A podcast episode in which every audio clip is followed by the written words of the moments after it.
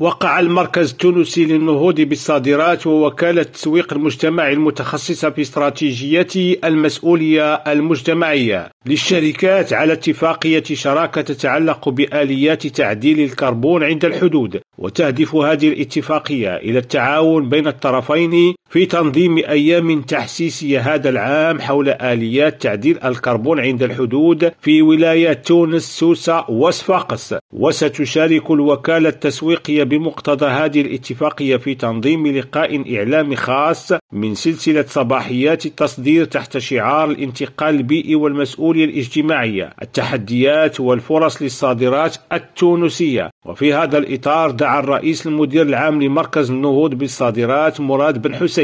إلى ضرورة انخراط المؤسسات التونسية المصدرة في آلية تعديل الكربون عند الحدود وتسريع نسق الانتقال الطاقي نحو إنتاج يفرز انبعاثات غازية أقل ويكون أكثر استدامة. عبد الله البشواري ريم راديو نواكشوط.